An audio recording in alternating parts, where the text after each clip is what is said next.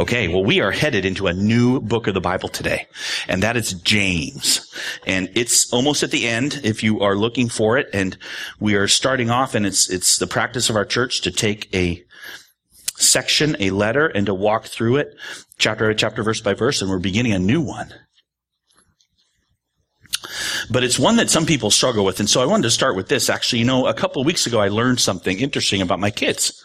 We asked them, we said, what's your favorite vegetable? Dangerous question. And the kids said, artichokes.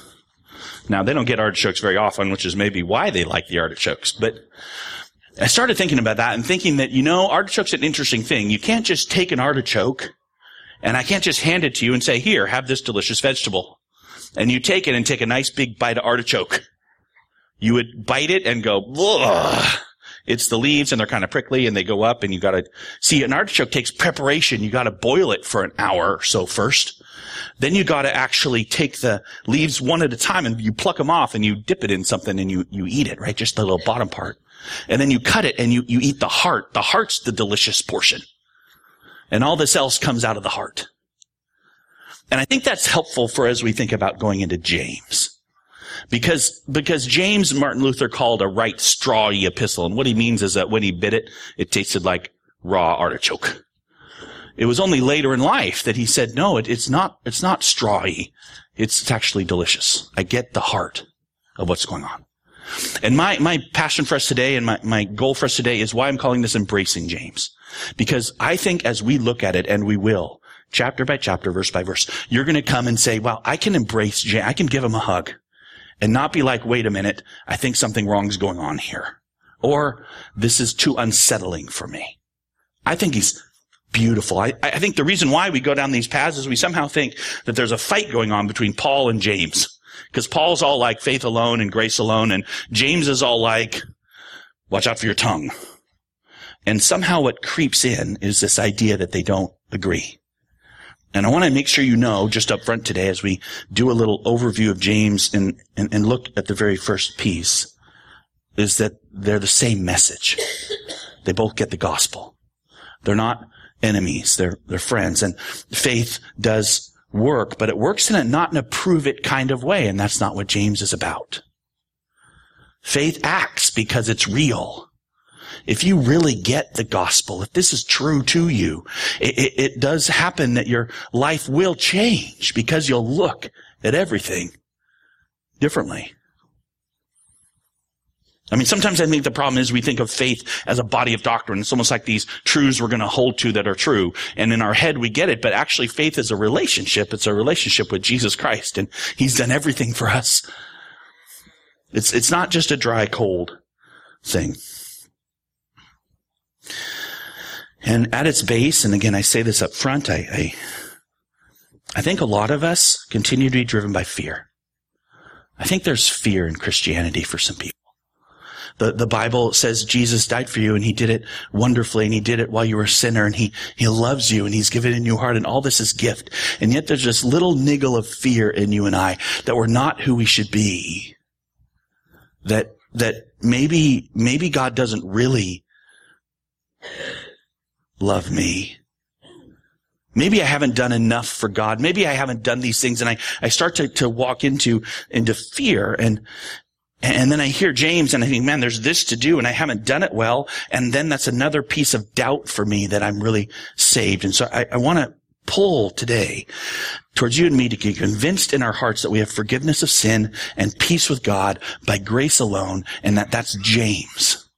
And then encourage you about how that might play out in your life. Okay, to do that, what we're going to do is we're going to look, look at a couple things. And the first thing we have to look at is his story, is the story of James. What's his story? Who is this guy? Who is James? And he starts the epistle this way in verse 1 of chapter 1. Here it is. James, a servant of God and of the Lord Jesus Christ, to the 12 tribes in the dispersion, greetings. Okay, this is like the most pithy, shortest greeting in all the New Testament. Is that short? Says he, James, a servant of God and Lord Jesus Christ. Okay, I get it. Twelve tribes in the dispersion. Greetings. Twelve tribes. Then he's writing to Christians who are Jewish. that have been scattered from Jerusalem because of persecution and they're all over. And he sends this broadcast letter. It's not to one person, it's to a group of people.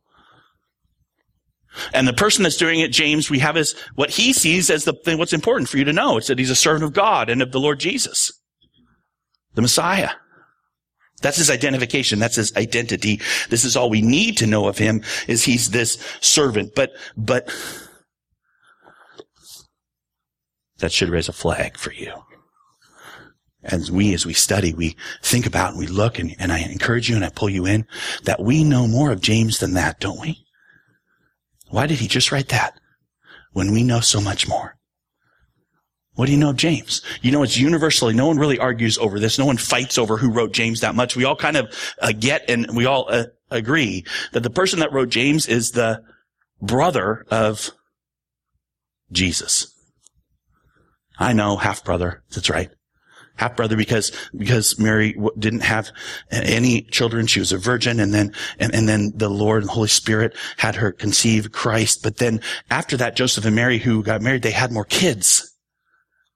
And so James is the half brother, the brother that grew up with Jesus, and and just a few years younger than him, probably.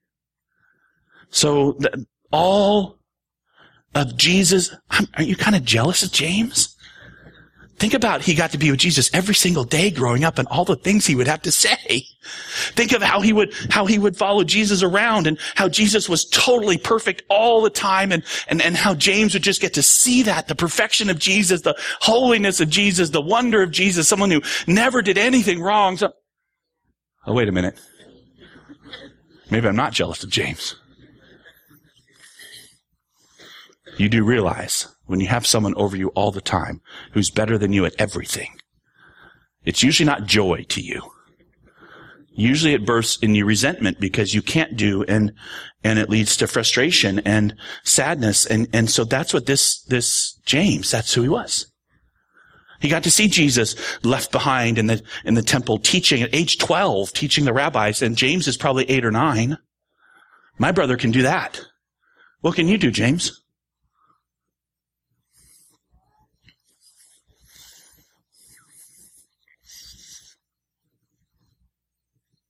Well, the really neat thing is that would be James' testimony and he would have wonderful things to say about Jesus. I know. I mean, surely he got to see all these things and so he believed in Jesus. And actually, the Bible's very specific on that point. James, in Jesus' ministry time, when Jesus was 30 and James was 27, all those 27 years, James did not believe in Jesus. I mean, you have, for example, that the, the scene where Jesus turns water into wine, this very first miracle recorded in John 2. And you have the statement that his mom's there and his brothers are around and the disciples are there. And, and then it has this statement, and his disciples believed in him. Kind of, you know, I know it's argument by, by not being there, but it kind of echoes through. It doesn't say his disciples and his brothers.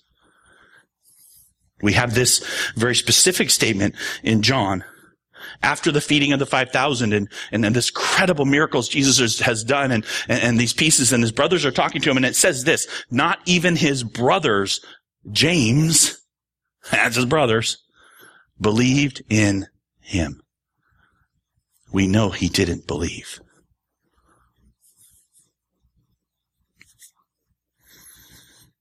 Pretty remarkable. Then there's this rebuke.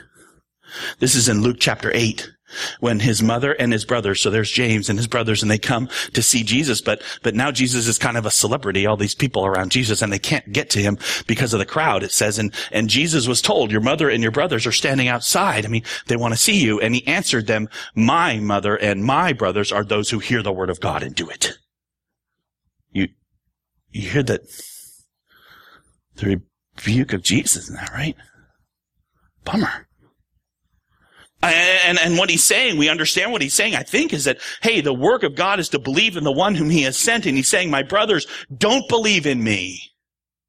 James doesn't believe in Jesus. This is the man who grew up. This is, we know of him. And he says, oh, he had all this special knowledge of Jesus, but that knowledge of Jesus didn't lead to faith. It, it, it led to um, not believing. So the question is, what changed? He wrote this letter. We know more of James, right? We can look, and I won't take you through all the passages, but in Acts chapter 1, he's there praying with the disciples. In 1 Corinthians 15, it says that Jesus appeared to Peter and he appeared to 500 people and he appeared to James.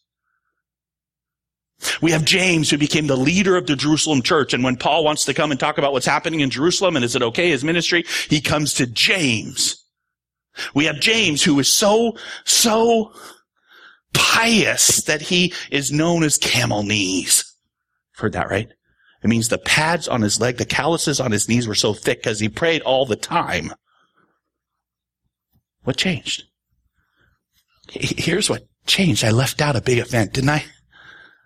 This man who is God named Jesus died on a cross.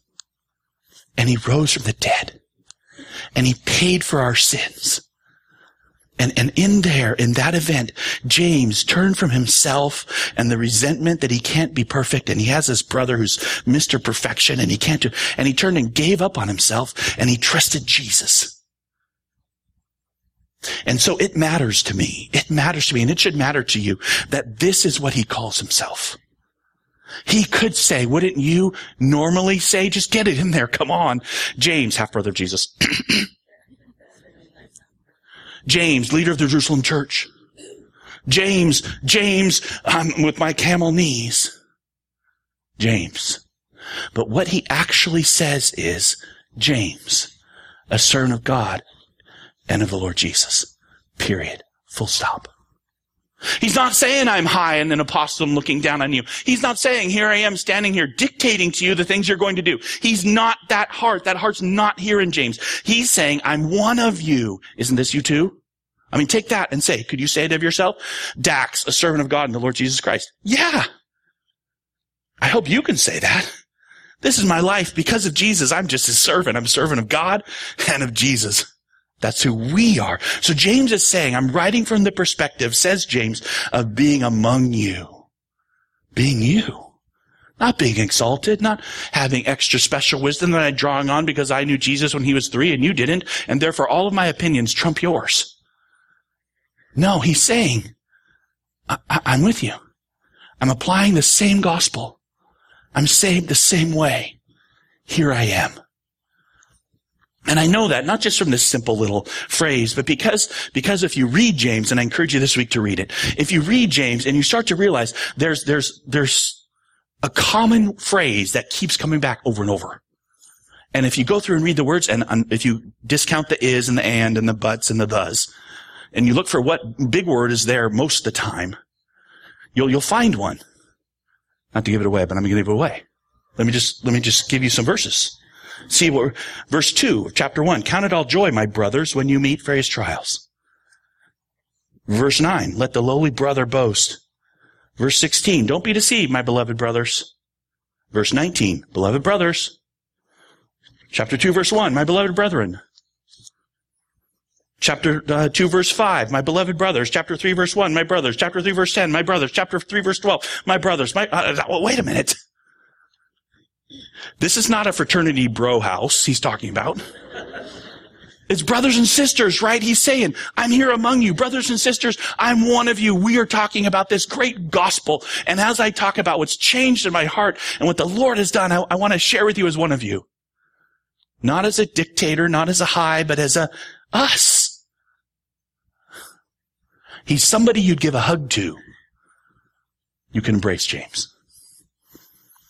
We're together. We have, we, we all do, right? Have different statuses and different gifts and different offices and different works even, but, but we're the same. Why are we the same? Because of the gift of faith. And, and, and this man who knew Jesus when he was a boy and rejected him, but when Jesus died on the cross, he had saving faith of his eyes being opened, saw the depth of his sin, the amazing truth of forgiveness and righteousness given.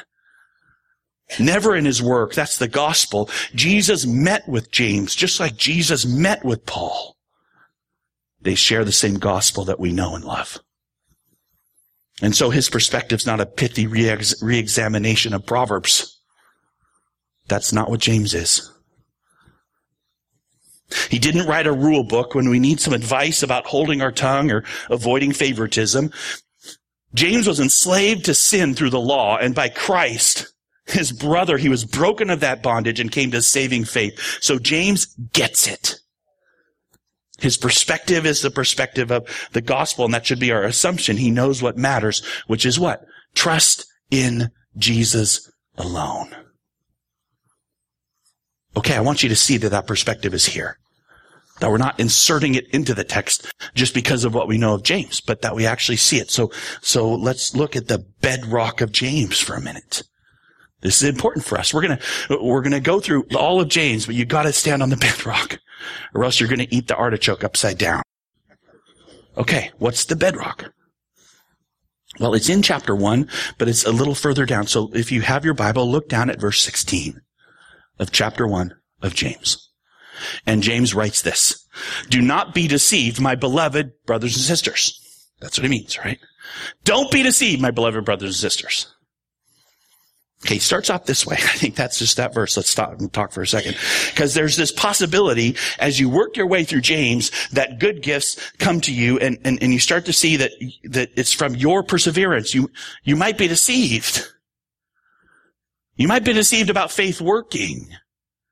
You might be deceived about what James might even say. You might be deceived about what's on you from your hard-won effort. Don't you dare be deceived, James says. And, and, and by the way, don't be deceived is a wonderful thing because it's really important you not be deceived. Who's the author of deception? Who's the deceiver? It's the devil. You're right. Don't, watch out, says James. This is important. And then he says, every good gift and every perfect gift is from above, coming down from the Father of lights with whom there is no variation or shadow due to change. Now, I mean, you, you, might have this verse on your wall. It's a favorite verse, just verse 17 to stick on your wall because it sounds wonderful. Every good gift and every perfect gift is from above, coming down from the Father of lights. And there's no variation or shadow turning. That's how I learned it when I was growing up. Isn't it true? Every good gift, every complete gift, every perfect thing comes down to you, down, down, right? Because the Father's high and it comes down to you from your Father. He is steadfast. He is faithful. He never alters even a bit. So if I have something good, and I do have a lot of good things, I can start to name them my kids and my wife and my job and the food that I eat and the life I enjoy and the day I woke up to and the sunshine outside and you just start talking and you know everything good I have, it comes from the Father. Very nice sentiment, James. And, and you know what? If you, if you get that, that's good, but it's not enough. Who's the Father of lights? Well, God is light, you know, and, and spiritually, God, God, uh, truth, He, He shines in the heart of people and we're like a seat on a hill and you start talking about the spiritual use of light. That's okay, but that's probably not what James is talking about. It's, it's pretty much agreed by commentators and by looking what James and his mindset would be as he's talking when he says lights. Father of lights is a phrase to mean, to mean the heavenly lights in the sky. The stars. So, so and I know the more we study the stars, the more amazing it is. And yet the more we study and see how amazing it is, the less amazed we actually are by this phrase and by this. So let me give you a story. You may have heard this from me. I was teaching in, in Burkina Faso one time, and it was Burkina Faso in Western Africa, and I would go there with um, my parents were missionaries there, and we would teach pastors, and they didn't have a chance. Some of them could barely read, and so we would share Genesis with them, and we'd go through Genesis, and you hit Genesis 116, 117, and right in there it has this almost throwaway phrase, and he made the stars too. And they were like, okay, cool. Those little tiny lights in the sky, you know. God made they twinkle. And sometimes they go out, but they're out there. And then we said, no, no, you don't understand. These stars are like big. Like a thousand thousand earths could fit into one of them. And there are billions and billions of them. That's my best Carl Sagan. That's all I can do. But, but, but there are, there are so many stars and they're massively huge. And then what, what I want to catch is that having that thought in their head, I wish I could have recorded it on video because what happened was they went, there was this collective, sh- almost, almost cringe and gasp. Not a cough. And I wish I could get captured, not because of their ignorance, but because we've lost that. We need that. We need to regain that because it's true. What James is saying that God is the father of the lights. God is the father of the stars. God made each of these massive, huge, amazing stars. He made all of them and you can see a few, but I'll tell you there are billions upon billions of massive stars, so the whole universe wide. And over that universe out there is God. He is vastness beyond vastness. Power beyond power. That's my God, right? He's the father of lights. So you hear father of lights and you should hear like big, massive, amazing, powerful God who's over everything that is. He made it all.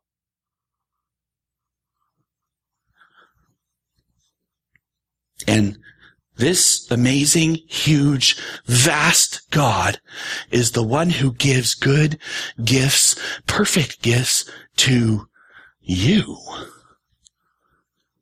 So if God is vast and huge and above the stars, and he's giving gifts to little tiny grains of sand, wow. You are so insignificant, and yet God deigns to give you good things. I think this is why, honestly, this is what I think about how the demons have trouble. It's not because they don't think God is vast. It's because we're so stinking tiny. And God deigns to just bless us with good gifts. God, you would just step on them. Not even step. They're too small to step on. That's us in this amazing, and, and then God comes in and he actually comes in and breaks through with Jesus Christ who becomes one of us. And we have this amazing thing of the gospel, which is this great and, and awesome God who made everything and who has so much power. You can't even understand him. You can't grasp it with our mind. We can't even really see him. even to look at him, you got to put Moses and see his trail a little bit, but that's all you can do because he's so vast. And then, and, and yet, and yet he gives us everything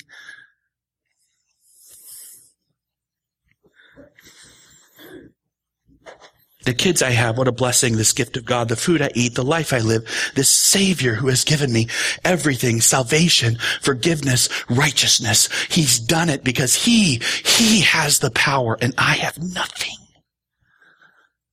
Hide that in your heart. Hide it in your heart. And it says this, he keeps going, right? He keeps going. He says, he says this, of his own will, he brought us forth by the word of truth that we should be a kind of first fruits of his creatures. Of his own will. he did it, right? This is James thinking through about the power of God in your life through Christ alone. And he's speaking of the gospel, right? He, he's brought us forth by the word of truth. Jesus is the word.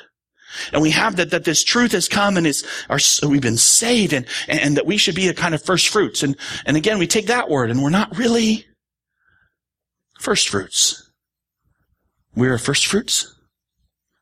Like, well, you know, yeah, Jesus was the first of many brothers. It's kind of like that, that, that Jesus is the first. Well, maybe, but, but really probably James is a steeped Old Testament guy.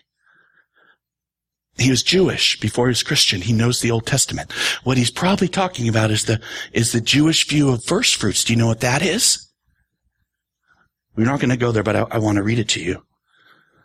Really important, actually. Of his own will, he brought us, you and I, us, and James too, by the word of truth that we should be a kind of first fruits of his creatures. What is that? Well, in Deuteronomy chapter 26, let me just read a bit. It, Moses is standing there talking to the Israelites. They're standing on the plain of Moab. That, that's th- those plains where they're about to go into the promised land and take the land that God had given them. Moses couldn't go. So he gave them these sermons, and instructed them. And in chapter 26, he says this. He says, when you come into the land that the Lord your God is giving you for an inheritance and you've taken possession and live in it, then you shall take the first fruits of your produce, the first fruits of your animals. He starts talking about this first fruits. And he says in verse four, he says, he says, then the priest shall take this basket of your first fruits from your hand and you shall set it down before the altar of the Lord and you shall make response before the Lord your God. Listen, this is first fruits. A wandering Aramean was my father.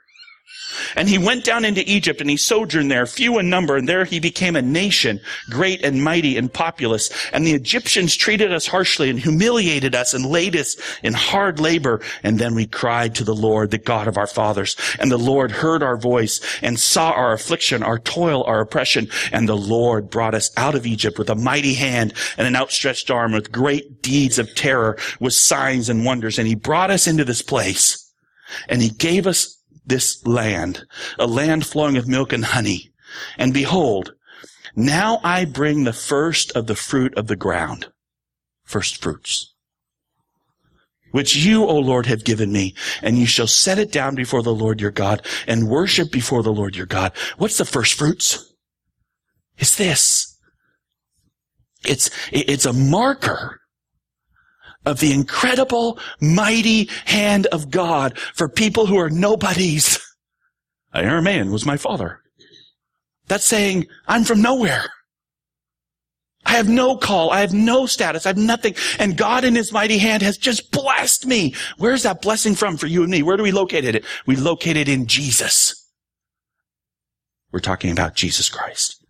And so we have this peace that the God who made the stars, the God, mighty and awesome King, eh, this, this is amazing that, that we have this life in Christ that He's given us.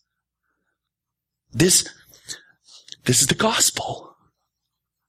This is the perspective of James.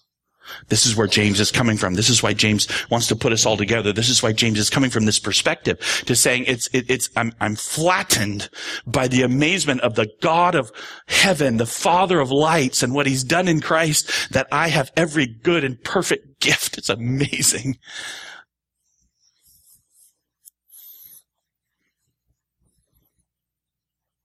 That's the perspective. Do you see it?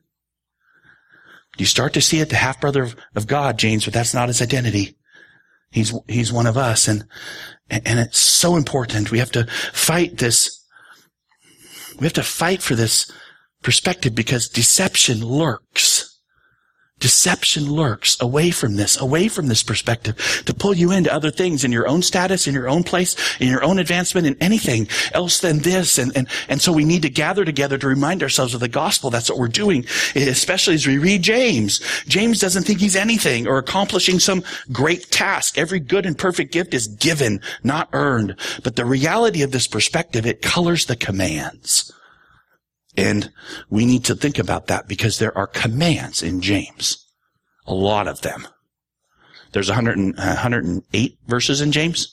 There are 59 commands. So, that perspective, that bedrock is how we need to approach and see how we consume James. We can start. We're just going to take one today. We don't have much time, but I want to take one because I, I think it's important to see how it plays out the, in this bedrock way. We're going to go through and we'll go through all 59, but this is the deal. We need to think about how do we respond given the perspective James has, the bedrock James has, the story James has as he writes these things among us. So let's look. Let's go back up and take the first one. It's in verse two. Count it all joy, my brothers, when you meet trials of various kinds. That, verse two, is a command. Do you see it? It's called the imperative. So when the Bible has a command and it has something that's there. It says, count it all joy. Reckon it joy. You are to count it joy when you, when you're in trials. Various kinds of trials, various colors, various, you can, you can think of all different kinds of things that are trials in your life. And, and as you consider that, you should consider it joy. Count it all joy. When you struggle, count it joy. Boy, if you don't have James' perspective, if you don't get where James is coming from, which is the gospel, you are going, you are gonna do this wrong. I, know it. I've seen it. You can do it in a couple of ways. One, one is this way. You're to do it like this. You must be joyful. You must be joyful. It's a command of the Bible. Okay, it doesn't actually say be joyful. It says you must count it all joy. What does that mean? Be joyful. Essentially. Count it in your head as joy when you're struggling. And, and what did I do? I kind of, it's easy. It's really fun. Let me do it again. Ooh. I pointed at you, right? I pointed, you need to be joyful. And I made this a command for you to do. And, and you can combine this with a couple verses downstream in this very chapter and say, if you don't have that joy, you need to pray for it. Only pray for it without doubting. Or else you won't get it. And then, and then, when you don't get it and you still struggle, then I know you're a doubter. You probably aren't even a Christian. There you go. We're done. I mean, that's where you have to go because, because honestly, there are many people that you know in this room who struggle with joy. Many. So is that what it is? It's redouble, right? Because you can take it that way. Hey, I just pointed you. What did what did I do? I went on high and I pointed down at you to say you need to do this. That's a command from on high. That's called law. That's you saying this is what the rule says to do. You need to redouble your efforts to make sure you have this in your life, which is joy. And if you don't have it, you better go get it because it's a command of the Bible.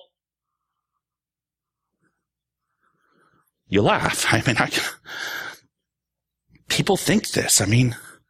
Maybe you're not even totally certain. Let me tell you, James is totally after you not having any doubt in your faith. None. Every good gift is from the Father of lights. He's brought you forth by His will. The answer to no doubt is not be joyful, and if you can't find it, you're not. His. I had, and I've shared this, maybe I, I can't go too long, but I just, this wonderful missionary that I knew that I served with in China. I was there for a year serving Jesus in China and teaching um, English. And one of the missionaries who was there was a neat older Christian woman, and she had um, she desperately wanted to be married but wasn't. She struggled greatly with depression. But she knew verse verse and she'd been taught this verse as a command and others like it, rejoice always. And so she'd taken it as I don't. And so what do I do? So she took antidepressants to make her feel better, but she felt guilty that she had to because she shouldn't have to as a Christian. So every four or five months she would go off of them to try and again, try again. Now that I've gotten a little um, more joy in my life, now I'm going to try and do it on my own because really, if I'm a Christian, I should. And so the work of her life was that she didn't really believe. She wasn't certain now. It'd been so long that she was really a Christian because she should have joy. Because James 2, chapter 1, verse 2. Philippians 4.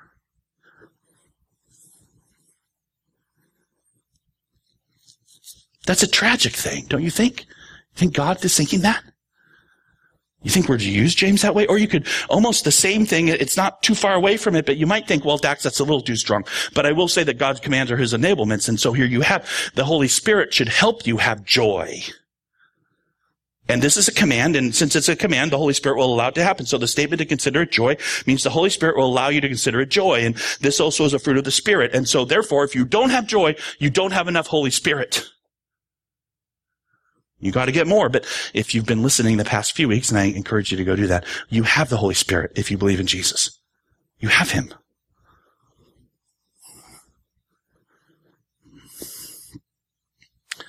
And it's that, that essentially is no different than the first because the reason why you're not actually then joyful is because you haven't, you haven't tried hard enough to empower the Holy Spirit in your life. Maybe I, whatever you think that is. There's a little bit of truth there, but we'll get to the little truth right now, which is this. Is this a command? You need to be joyful. Is this the perspective that James has that we've, I've shared with you so far as we embrace James? Uh, is, is God after the result? But what if it's not the truth that God's after the result? What instead of a pithy statement of what you need to do, James is actually explaining how this incredible thing that I just told you is the bedrock actually plays out in your life. How you get the heart, you see. Because you should be mad at me. I just took you through this whole thing with one verse. And if there's anything you know in our church, you don't stop at one verse. You keep going at least for two. So let's go to the next one. For you know. Again, count it all joy, my brothers, when you meet trials of various kinds. For you know that the testing of your faith produces steadfastness. Wait a minute. I just led you down the garden path. So do many, many people. This isn't about you having joy. This is about what causes joy. Do you see that? Walk with me. You know the testing of your faith produces steadfastness. If you are in trial and you still believe in Jesus, wow! The only thing that matters in your life is faith. James would stand up and say hallelujah. True faith. Faith is trust that Jesus did it all. And so the trust that I have that Jesus did it all gets tested. How? Bad things happen to me. I do bad things. Things that are, are disruptive. And if in the middle of that what you're doing is saying, I still believe in Jesus, that is, James is saying, cause for great rejoicing. Why? Because faith is all that matters. Maybe because the testing of your faith produces steadfastness, it's endurance, it's it's actually, look, I haven't been hit off on either way. And as I'm not hit off on either way, I get that assurance that my faith, my trust, the only thing that matters is real. That's not because I'm joyful. That's cause for rejoicing. That, that's what he actually says, right?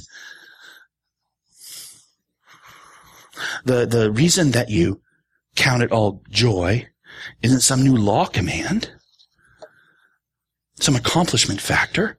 The reason you should count it joy is that you still believe and you go through hard times and you're in the midst of it and, and, and you still now and forever trusting in Jesus and cold, hard head truth that doesn't get inside you, doesn't hold fast when hard times come. And, and James is not saying that.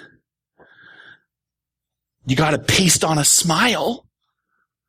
Oh, I gotta count it all joy that difficult things are happening to me. Okay. my kids won't talk to me. I lost my job. I really don't have enough food to eat, but I'm counting it all joy. No, what he's saying is, hey, as those things happen and they're terrible, hard things, and you say, I hate this. I don't like that my kids won't talk to me. I don't like that I'm not eating enough food. I don't like that I don't have enough friends. At the same time, what I say is, I can count it joy because I still trust Jesus. That's all that matters.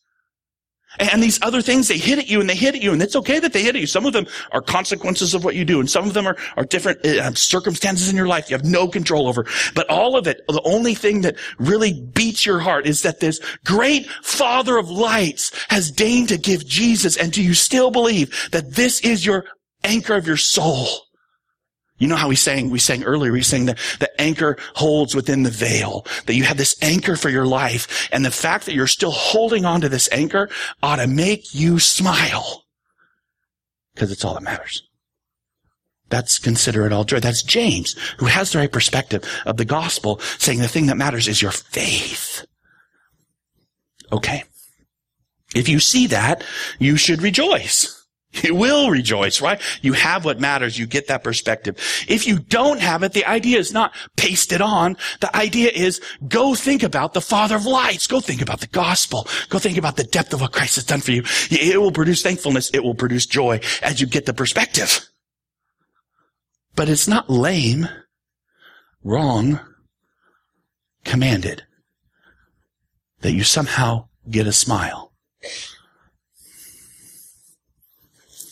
We'll take more this of this next week. We'll continue on. There's much to talk about trials here. But for this week, I'm going to stop. But I want you to see James isn't about establishing some external code. He's not about giving you a checklist. He's not requiring joy in a pasted on way. It isn't even the point. The point is you're trusting the fantastic news that you can smile. You're going to see how great it is. And so this is the thing I want, I want to make sure you see.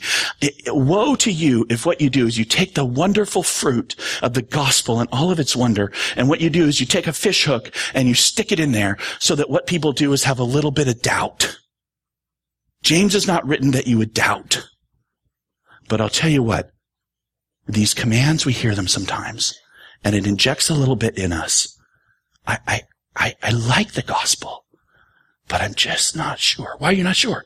Well, I know I'm supposed to have joy. I struggle with that. What does that have to do with the gift? Nothing. And yet the devil wants you to doubt. Don't let him. Martin Luther, I'll close with this. Martin Luther famously said that to be convinced in our hearts that we have forgiveness of sins and peace with God by grace alone is the hardest thing. We need this. You need it to just trust that it's Christ alone. This is the message of the Bible. This is James, and I invite you, like the delicious heart of an artichoke, to embrace him. Let's pray.